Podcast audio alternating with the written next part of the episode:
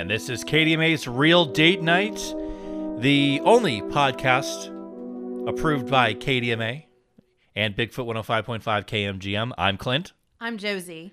And thank you for tuning in uh, for this third very special podcast.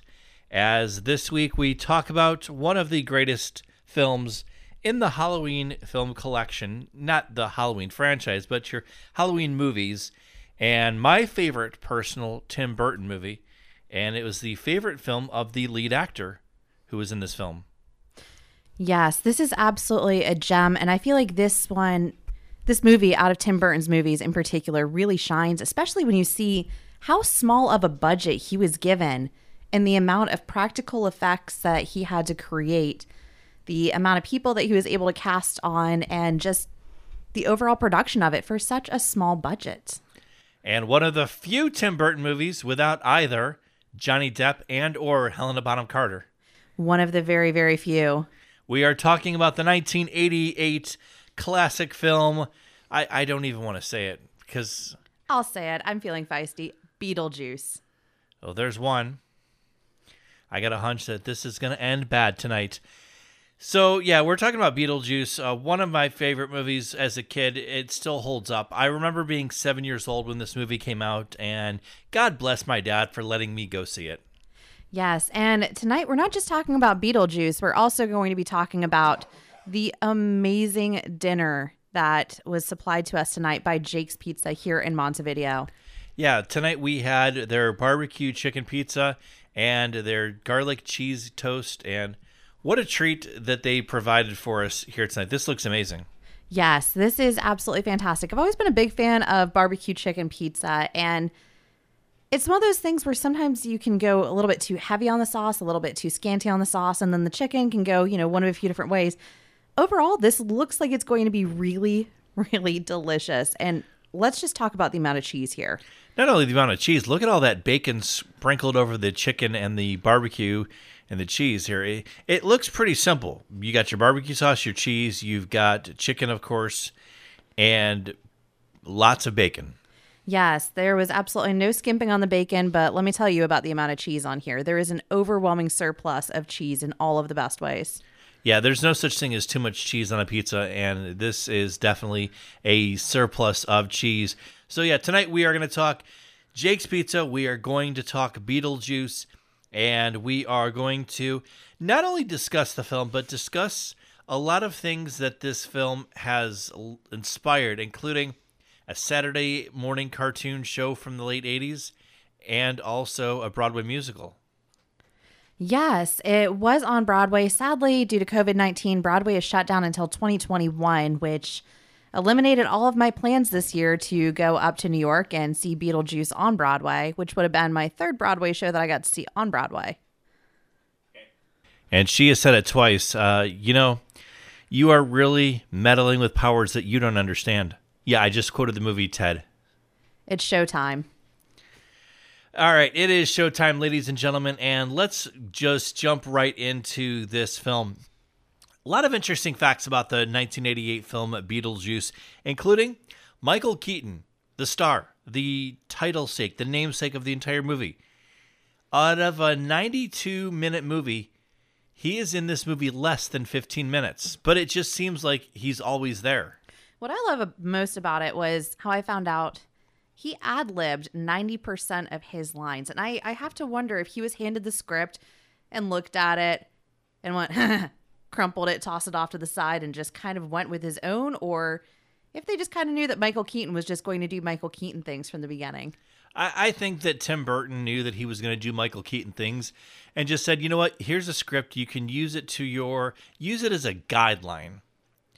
And one of the other interesting facts about this movie, it takes place in Winter River, Connecticut.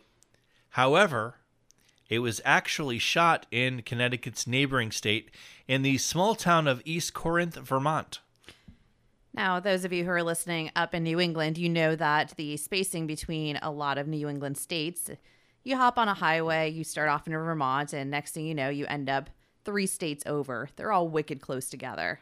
They really are. And the distance from East Corinth, Vermont to where Winter River, Connecticut would have been because I, I, don't believe it's an actual town. Uh, it's a suburb right outside of New York City. So the actual to equate it, if you're sitting in Montevideo listening to this, if you drove from here to Minneapolis, that's about the distance. Yes. So another fun fact, just because I'm I'm absolutely loving the amount of trivia that I've dug up about this movie. The studio originally wanted to call the film House of Ghosts, and as a joke, Tim Burton said, "Well, let's just call it Scared Sheetless." Which, if you've seen Beetlejuice, you know that bed sheets come into play. And he Tim Burton was actually horrified because the studio really liked the name Scared Sheetless and considered using it. Yeah, that that makes me scratch my head a little bit, but for me my favorite performance in this movie was not that of Michael Keaton. It was of my absolute first childhood crush, Minnesota's very own Winona Ryder, named after the small town of Winona just outside of Red Wing on the eastern portion of the state where uh, I've been several several times and it's a it's a gorgeous area. She was although her birth city is listed as Olmsted County, Minnesota, but she was born in Winona. I absolutely love Winona Ryder and I have always thought, you know, if not for if not for Beetlejuice, would we have gotten the Winona Ryder that we know and love today in Stranger Things where once again, strange things are going on and for some reason, Winona Ryder is the only person that is able to get anything done about it because she herself is strange and unusual. Yes. Beetlejuice was also the first pairing of Winona Ryder and Glenn Shadix, who played Otho in the film. They would play in a separate movie a year later in the amazing 1988 slash 89 film, one of my all time cult classics, Heathers. Yes, he was in that. And that was also a really fantastic movie. That's a fantastic pate, but I've got a motor if I'm going to make it to the funeral.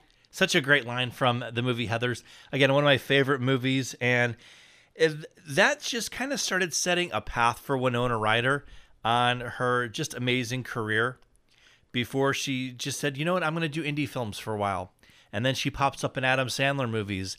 And then she had the starring role on Stranger Things. And I've only made a few Winona Ryder references. She's got a just an amazing long storied career.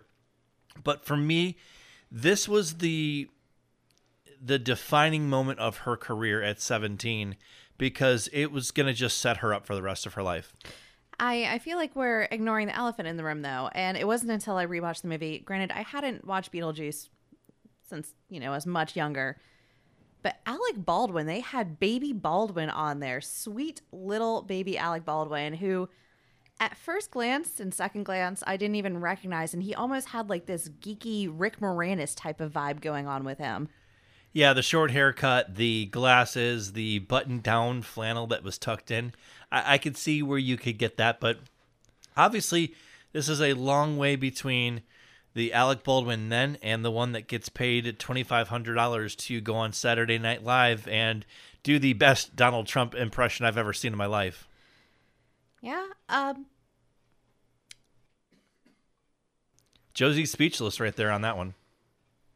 Anyways, uh, Alec Baldwin, personally, I absolutely have always loved him um, as an actor.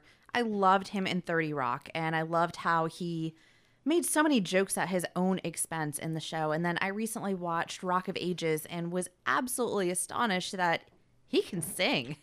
He can sing, and I'm glad you brought up Rock of Ages because that's one of my favorite Alec Baldwin performances, uh, where he played the bourbon room owner Dennis Dupree, and I I love the the duet he did with Russell Brand, where they covered REO Speedwagon's "I Can't Fight This Feeling Anymore." That was such a fun part of the movie, and Alec Baldwin, acting wise, can do no wrong for me. He was fantastic. And what I find really weird is that Alec Baldwin, out of the entire cast of Beetlejuice, he is the only person that I have found anything about that he's come out on, on, on the record and said that this wasn't his favorite movie that he's ever done. He actually didn't like it. And I think it's because he felt that he didn't do a good, solid performance from what I was reading he's very critical of himself. And if he doesn't feel like he nailed it, then he's going to just say, you know what, I didn't like it. But another performance I really loved is Catherine O'Hara, and she's another one. She never does anything that's not memorable. Of course, most fans would remember her from the first two Home Alone movies, playing Mrs. McAllister, uh, and she was absolutely brilliant in those movies. And she did the first Home Alone about two years after Beetlejuice came out. You know what? I I I, I have to laugh because wasn't she the mom in Cujo? No, that was Dee Wallace. Dee Wallace. Okay, never mind. But Catherine O'Hara, she Beetlejuice was really her breakout film, and then she really became a household name with Home Alone. Yes, yes. Once again, um, I love Home Alone. Absolutely love it. I have always kind of wondered, though, and this will be a topic for another day. How could you possibly forget your kid and go to France? You know, my dad always said it's not that hard. You just pretend that they're in the back seat and you just go with it. If you're not in the car when he's ready to leave, you're home alone. but uh, not getting too off uh, key here, let's stick with Beetlejuice. It was one of those movies where when they shot certain scenes, and we'll talk about this in our second segment, when they shot certain scenes of this movie, Tim Burton was nervous that I don't know how audiences are going to take to that scene. And the answer, well, he got his answer pretty quick when they ran this in front of test audiences. And that will take us into our first break. When we come back, we are going to discuss this delicious food that's sitting in front of us and talk about one of the very scenes that Tim Burton was afraid was not going to do well. This is Real Date Night, our KDMA podcast. The salad bar at Jake's Pizza, located in downtown Monty, is finally back open. And to celebrate, we're running a special where you can get a 7 inch two topping pizza, the salad bar, and a soda for the low price of $9.25. Our new dine in hours are from 11 until 2, and our nighttime hours for delivery and takeout only are from 4 to close. Due to COVID 19 and to help keep people safe and healthy, a mask is required if you would like to enjoy the salad bar. Give Jake's Pizza a call at 320 269 2115 to place your order today. Farm safety is not just for farmers. We should all take extreme precautions on the roadways during this upcoming harvest season. It takes only seconds for a car to reach a tractor on the highway. Once you notice a farm vehicle, slow down immediately. Only pass in the designated passing zone. Watch for entrances on the left side of the road, as an operator may turn unexpectedly. Leanther Farmers Mutual reminds you that the patience is a trait that allows everyone to go home at the end of the day. Play it safe and slow down. This message has been brought to you by Leanther Farmers Mutual Mutual, your local Grinnell Mutual member insurance company, serving western and southwestern Minnesota since 1886. And we're back here on KDMA's Real Date Night. I'm Clint. I'm Josie. And we are discussing the 1988 classic Beetlejuice. But before we do, let's jump into our Jake's Pizza. We've got the barbecue chicken pizza, and we finally got to have a couple bites during the break as we got the movie rolling in the background. This is a tremendous, tremendous pizza. Well, Clint, I see that you are you're trying to balance talking while eating, so I'm going to go ahead and jump in on here for you and just talk about Jake's Pizza. So this pizza, first and foremost, it's a fantastically decent sized pizza. There are tons of just tons and tons of piles of toppings on it. A lot of times with pizza places they'll skimp on the toppings and you basically are just eating a slice of cardboard with a little bit of a tomato sauce on it. With this pizza, there is a lot of flavor going on. The chicken, there are big, delicious chunks of chicken. You can tell that this isn't just chicken that came out of a can.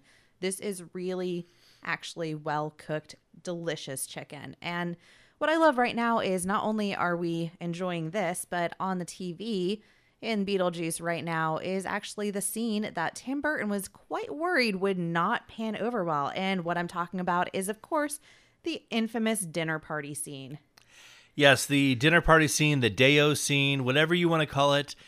It's one of those where Tim Burton was worried that the audience wasn't going to get it, they weren't going to like it, but 32 years later, it's probably the best remembered scene in the whole film. And not only that, but this scene pays a lot of homage to the late great Harry Belafonte because a lot of his music is used sparingly in sporadically I should say throughout the entire movie where you can hear it in the radio, you can hear people singing it, and It was used for the end credits as well with uh, Shake Senora.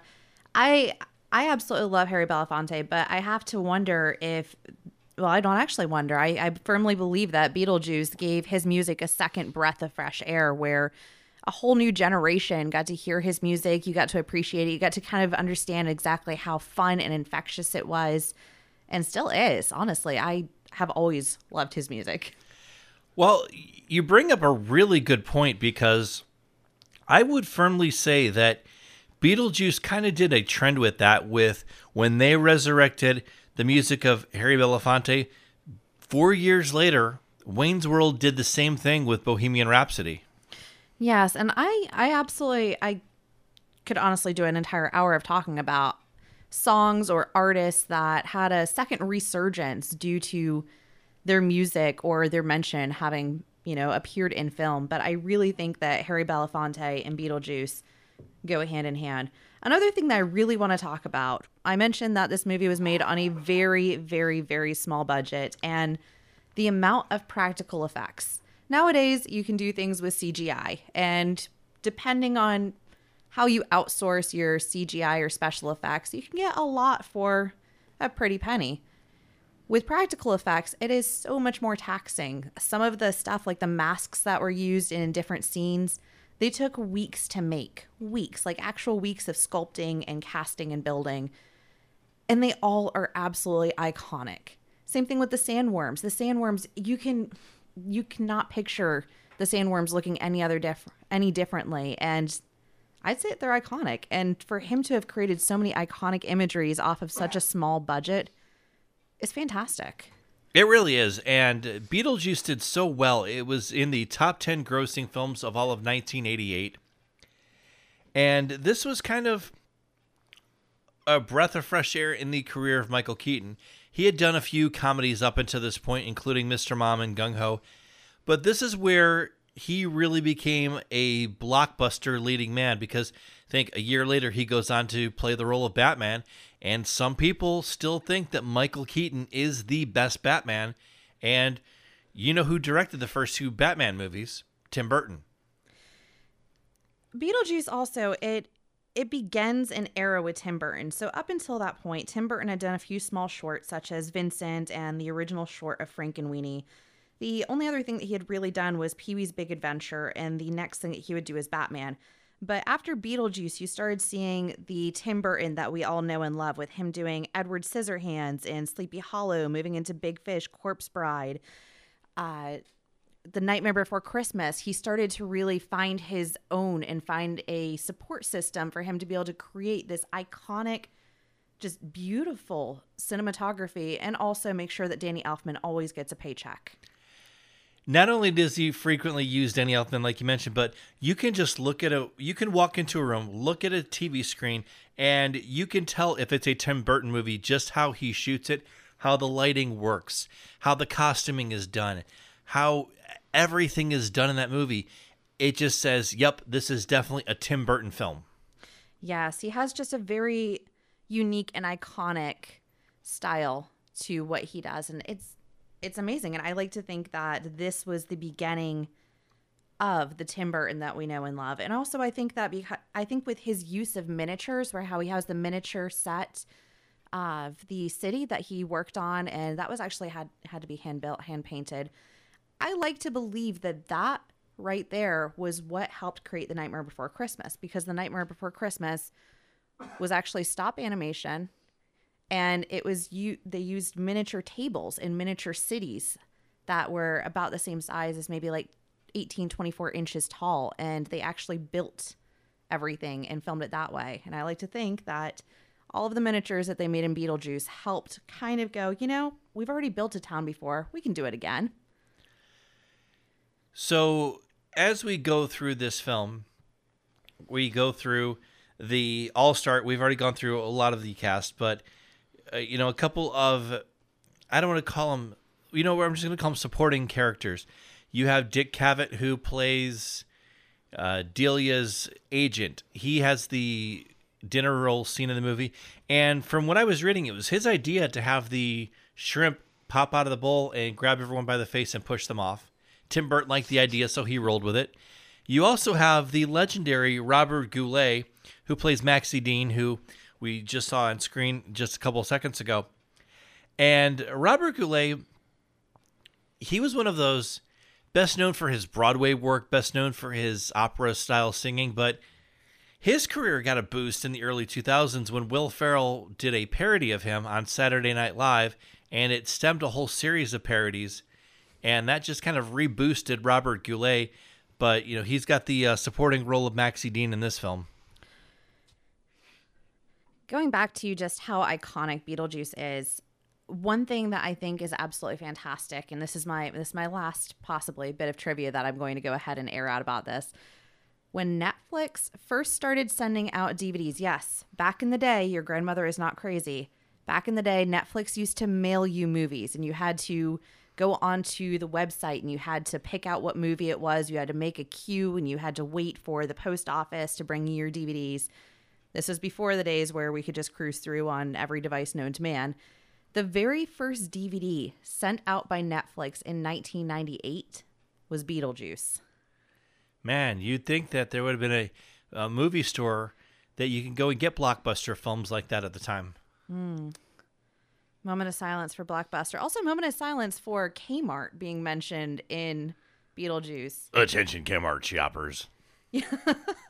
Yes, um, I that's a joke that I I'm hoping that never actually dies. Even though Kmart, moment of silence. Anyway, enough of that. But yeah, when he does the carnival scene and does the attention Kmart shoppers, and again, as you mentioned earlier, Michael Keaton ad libbing his lines. In 1988, when Kmart had the blue light specials, that was their attention Kmart shoppers. So Michael Keaton probably had been in a Kmart in his life, had heard that over the loudspeaker, you know, between the air supply and the Lionel Richie songs. I used to work in Kmart when I was a teenager. So I know what goes on over their loudspeakers. So he'd probably heard that in his life and probably said, you know what? People are going to get this. This joke is going to age well. The movie aged well. I don't know if the joke did. Yeah, yeah. The movie, the movie's just it's it's iconic. I think that is the best way of summarizing Beetlejuice. The the set design, the makeup. What I absolutely love is the amount of outfit changes that Michael Keaton has. While you have your main two characters that stay in the exact same outfit, other than when they get, you know, put into their gown and tuxedo for towards the later half of the movie. They have they have one outfit change. Let's be honest, with Michael Keaton, it was like New York Fashion Week. Every moment that you turn back onto him, completely different outfit and even more absurd than the last one. I love the, the coat with the spikes. The coat with the spikes was fantastic. Honestly, it's a it's it's a mood. It's a mood. Up until COVID nineteen, when people used to get all really close together, I would think about that spike jacket and just go, you know, this is a great way to have some personal space. You know, like the police would say, don't stand so close to me.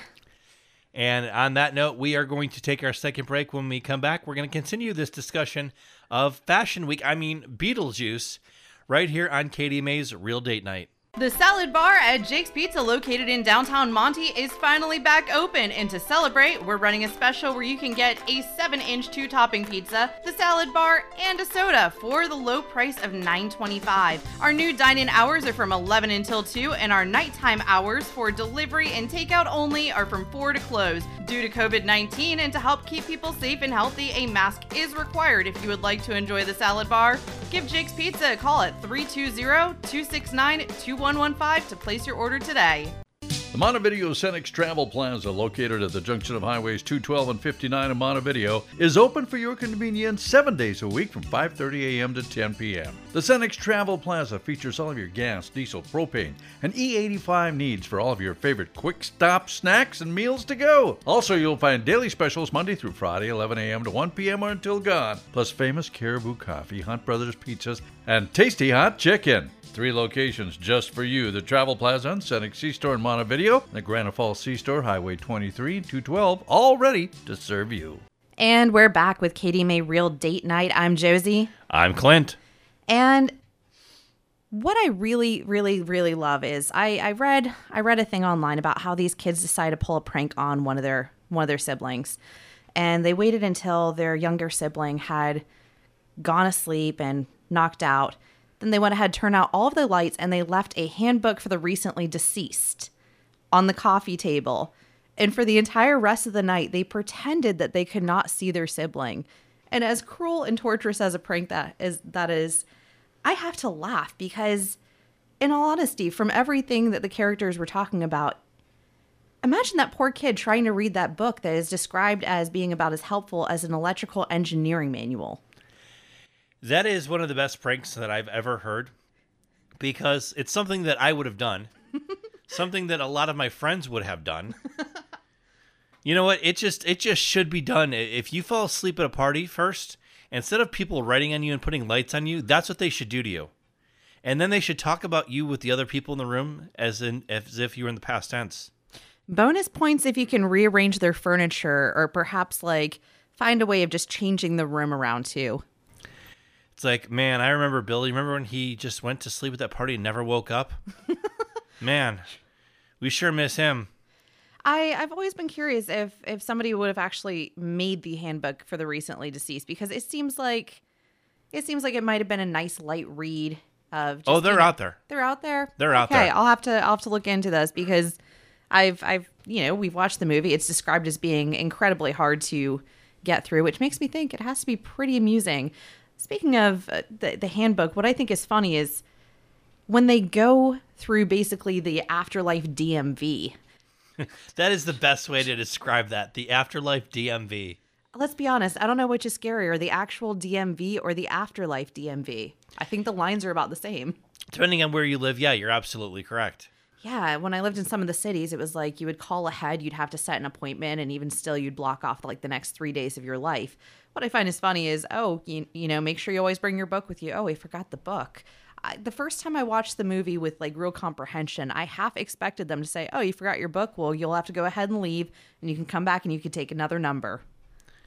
That that's what you would have expected, and it, it, it just it just shows that a lot of the jokes they they seasoned well.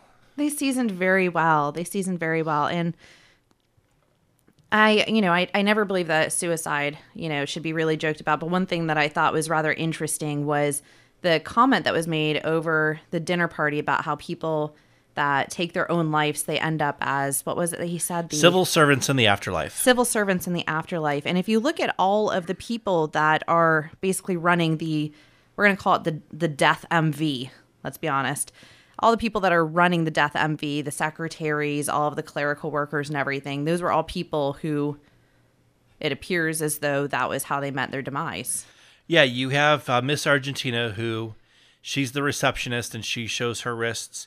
One of the guys in the back, uh, he comes back and forth hanging on a noose.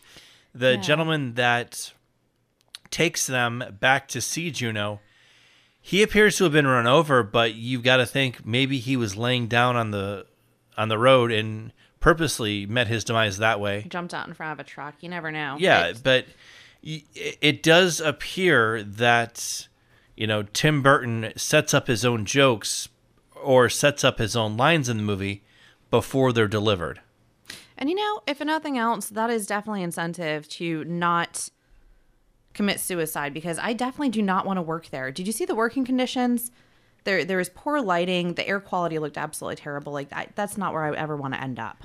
No, I, I I did a job where I demonstrated some products out in certain stores, and I I would probably take the Death MV over that job again, but the working conditions were rather poor. Yes. Fun fact about Beetlejuice is let's go back into the lighter side of things. I kind of touched on this earlier. A year after the film, it was so popular, did so well in 1988, they decided that they were going to make a Saturday morning cartoon series off of it. Did about four seasons, and they wanted to make Beetlejuice a marketable character, and they wanted to not have him appear as the villain. So the cartoon series completely scraps the Maitlands altogether, and right out of the gate in the first episode, Beetlejuice and Delia, or Lydia rather, excuse me, Beetlejuice and Lydia already have the best friend dynamic set up in that cartoon. I I always I remember the cartoon. I always wish that they had given us some kind of an indication of how he went from well, let's be let's be completely honest. Lydia was supposed to be 13 to 16 and the the way that he was going about life in regards to her is well, morally frowned upon in many ways, also illegal. And I, I've always wondered how he went from being basically scum of the earth to being the Beetlejuice that we see in the cartoons, where he's like, "Oh, let's go on an adventure." I think they just scrapped the idea and said, you know what, no backstory, because when you see Beetlejuice in the Netherworld in the cartoon, he's nothing more than just a nuisance prankster. Maybe the sandworm humbled him. Possibly. That there's one theory right there. I mean, if you get smacked into by a sandworm that's about the same size as a Mack truck, I feel like that might be a little bit of an attitude adjustment or at least a humbling enough moment to make you really sit there and go, What have I done with my life? From the cartoon, there sprung a toy line that was based off the cartoon.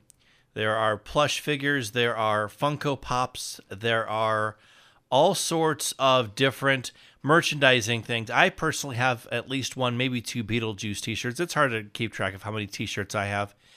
I I know I have one of the I have the set of pops of Beetlejuice and Lydia at the wedding scene. I know they released last year the Dante's Inferno House Funko Pop with Beetlejuice in front of that. And then we talked about the Broadway musical. I, I have not seen that yet either. It's one that I had planned on going to see, but you know, 2020 became a real thing. One thing that I've always wondered so, Tremors, you, you remember the Tremors series? They Yes. have like 15 of them, they come on the sci fi network. You never exactly know which Tremors you're in. You fall asleep during three, you wake up in 11, and the story's the exact same. Pretty much. I've always wondered why Tremors never came out and fully admitted that their inspiration was from Beetlejuice. Because let's look at the sandworms, let's look at the sandworms. And they say, no, you know, we just got inspiration from just sitting out in the desert. I really, I feel like Beetlejuice lost a little bit of an opportunity to be credited there. Well, you're absolutely right. They really didn't want to give the credit, didn't want to pay the royalties. Call it whatever you want to, but it was just your modern day ripoff. It was.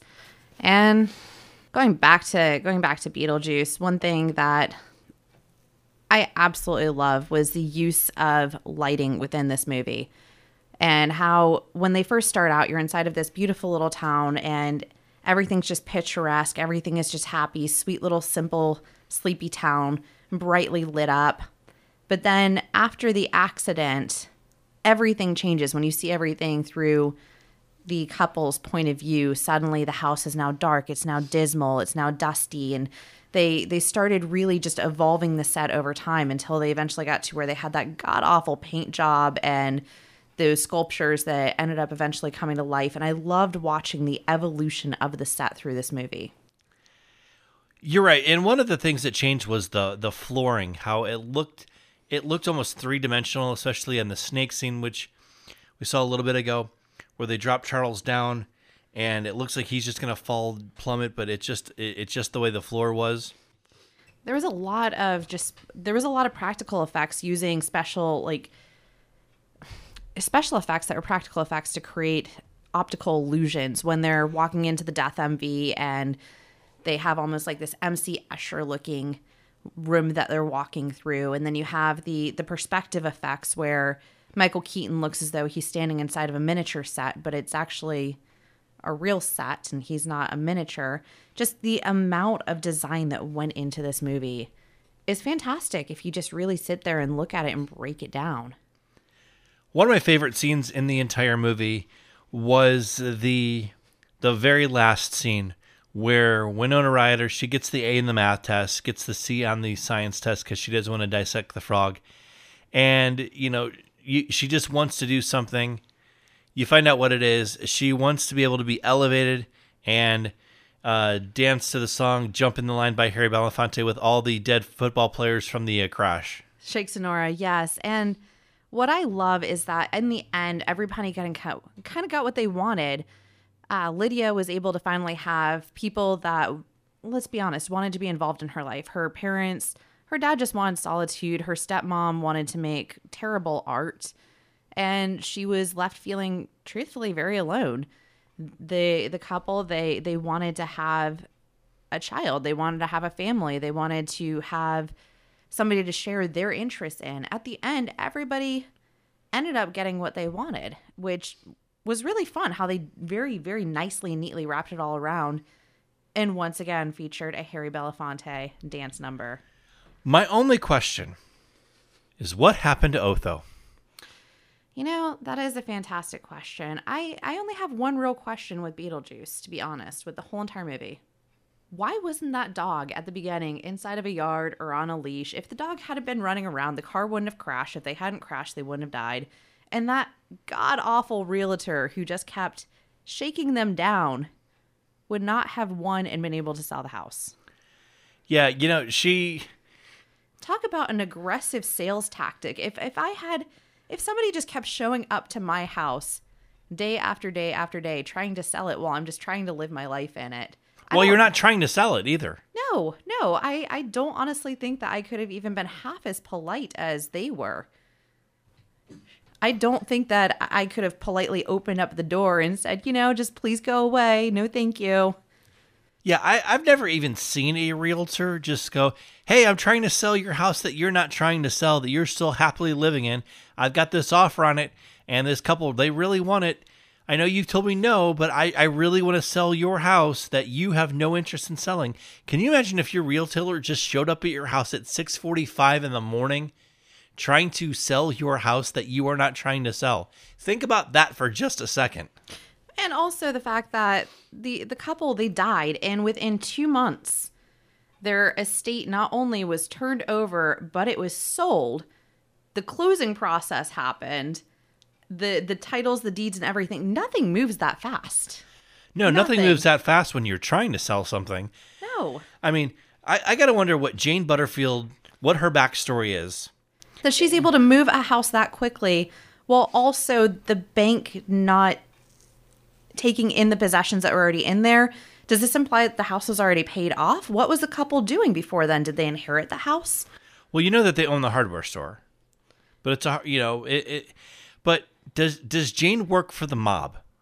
That's honestly what I think it all boils down to because how else are they going to have that house completely paid off to the point where when they die that the possessions aren't used to try to pay off the remaining mortgage? And remember, this was 1988, and she said that the couple offered six hundred and forty-five thousand dollars for the house in 1988. Yeah. So What, uh, what, were, Jane, what were they really doing? I don't know, but I, I I think there are some mob ties here, and maybe maybe the mob sent that dog. You know, that dog looked really kind of seedy. you know, Adam, he didn't pay off his protection money at the warehouse. You know, we're gonna send we're gonna send what was it like a schnauzer or something? yeah, we're, we're going to send Jimmy the Nose. We're gonna send over twenty four paws. Yeah, 24 paws. That's a good one. and we're going to teach you what happens when you don't pay protection. So, you know, Jane has to sell the house so she can give the mob their 10%. Yeah, maybe that's what it is. I turn everything into a mob, you know, every every movie There's can a be a mob conspiracy movie. theory. There's a conspiracy. There theory always could is. Be made from anything. And my question is, who ends up taking over the hardware store? Let's be honest. This town has a population of like maybe two hundred. Do you think it became a hardware Hank I don't know. or an Ace? Or an Ace. I don't know. Ace always does offer franchising opportunities. Who knows? But you've got a lot more offer to, you know, with Hank, hardware Hank. I don't know. or a lot more going for you. Yeah, they're You gonna get mad if I said that wrong. Oh gosh. What if it turned into a Kmart? Then it wouldn't be open today. And then the circle just keeps on going. Plot twist, it turned into a blockbuster. It it went from a blockbuster to a Kmart to a Sears. Oh gosh. Gosh, we're just listing off everything that's gone under. At least it wasn't a Dillard's. Oh, or a Burdines. I don't think y'all had Burdines ever up here.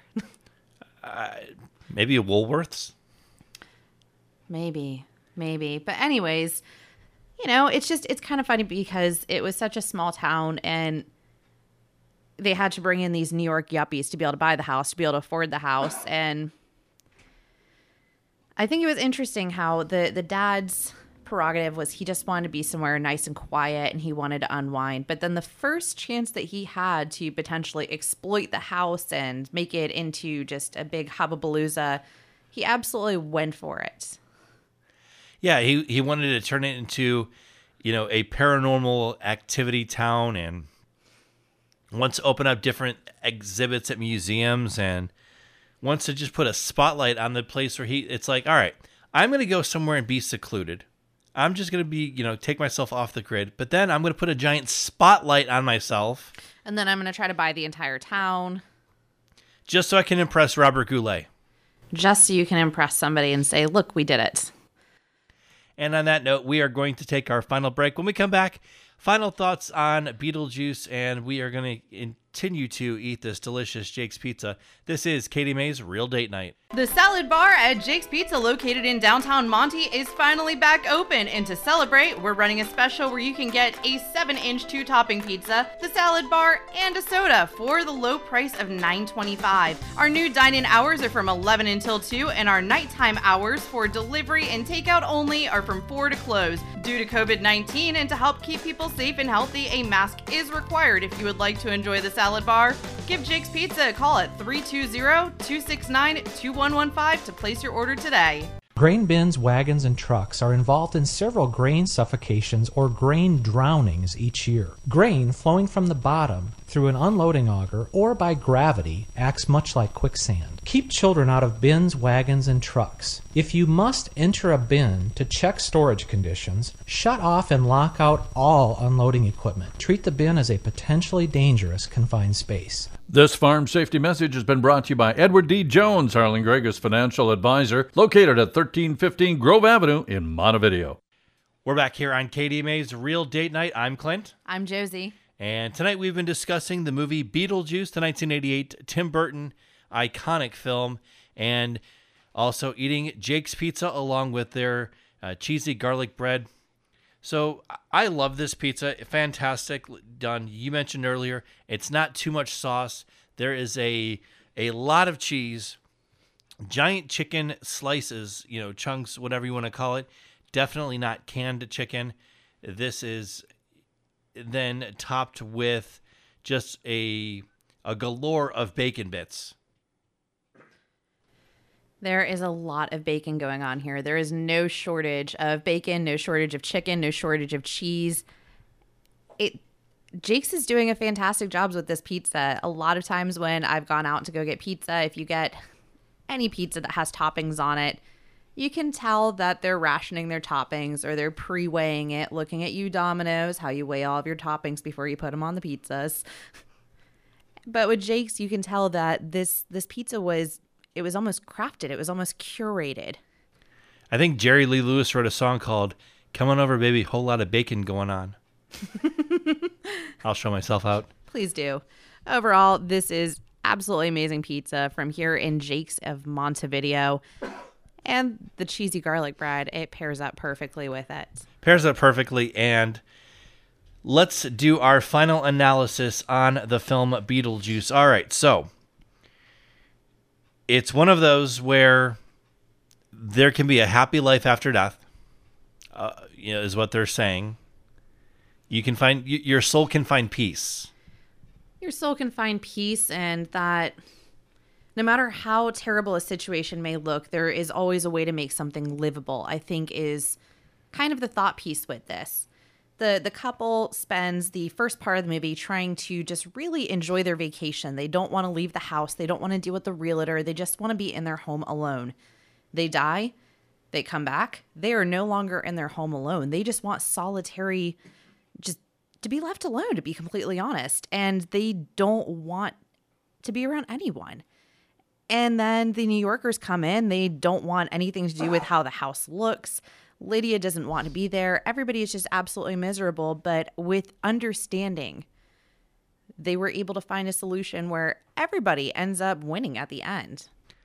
Everybody ends up winning, including the viewers, because absolutely phenomenal movie. We have been giving movies a rating system based on seven stars.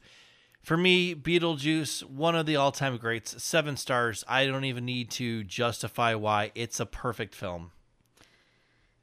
This is going to be one of those rare times where you and I actually agree on the star system. I feel like this movie set such a precedence with Tim Burton, his style, his use of bright colors, vivid imagery.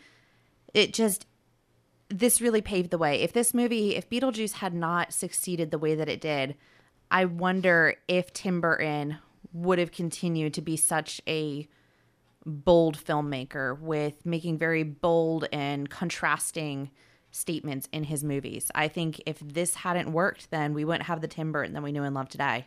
You're right. There would be no Nightmare Before Christmas, no Corpse Bride, no reemergence of Frank and Frankenweenie. None of these films, and I, I don't know that he would have tackled Charlie and the Chocolate Factory. I really don't know. And like I said, this was he made so many bold decisions with the costuming, with the with the sets, with the special effects, with the casting, with, I mean, him just releasing control to Michael Keaton and letting him just do what he was going to do.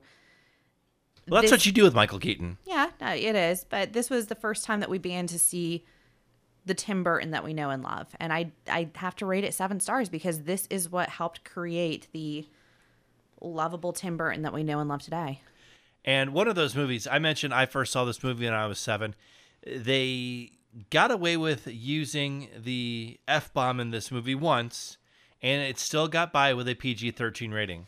And what's funny is the moment that you're talking about, it's when he kicks the tree and the tree comes down. So that was actually a blooper that ended up staying inside of the movie. He was supposed to kick the tree and just be out of anger. Well, the tree came down, and Michael Keaton, being Michael Keaton, ad libbed that line about. Nice model. Yeah, nice model and it was such a laughable moment and he did it with just such matter of factness that it just it fit with his character it fit with the film so that blooper ended up actually staying inside of the movie the tree was not supposed to fall no it wasn't supposed to fall it, it was a blooper that just became an iconic scene at the end of the day I feel like this whole movie is really an iconic scene. And like I said, I rated it also a good solid seven out of seven stars. So, seven out of seven as we conclude another October film. And uh, don't forget to join us next week as we will have another amazing Halloween style film as we get closer to Halloween. It's a couple weeks from now. And enjoy another delicious dish. But a big thank you to Jake's Pizza for providing our meal tonight. And a big thank you to you for tuning in. And don't forget, we're on Apple now. We are. We are finally on Apple Podcasts. We're on Apple, Anchor, Spotify. I think if it exists and it's a podcast platform, we are now on it. And you can find us by looking up KDMA, Real Date Night. And there we are. Well, speaking of real date night, we it has been real fun. And speaking for Josie, I'm Clint, and thank you for tuning in to a very special episode of KDMA's Real Date Night. As tonight we talked about the Tim Burton film Beetlejuice. Have a fantastic night, and we will talk to you again next week. Bye-bye. Bye.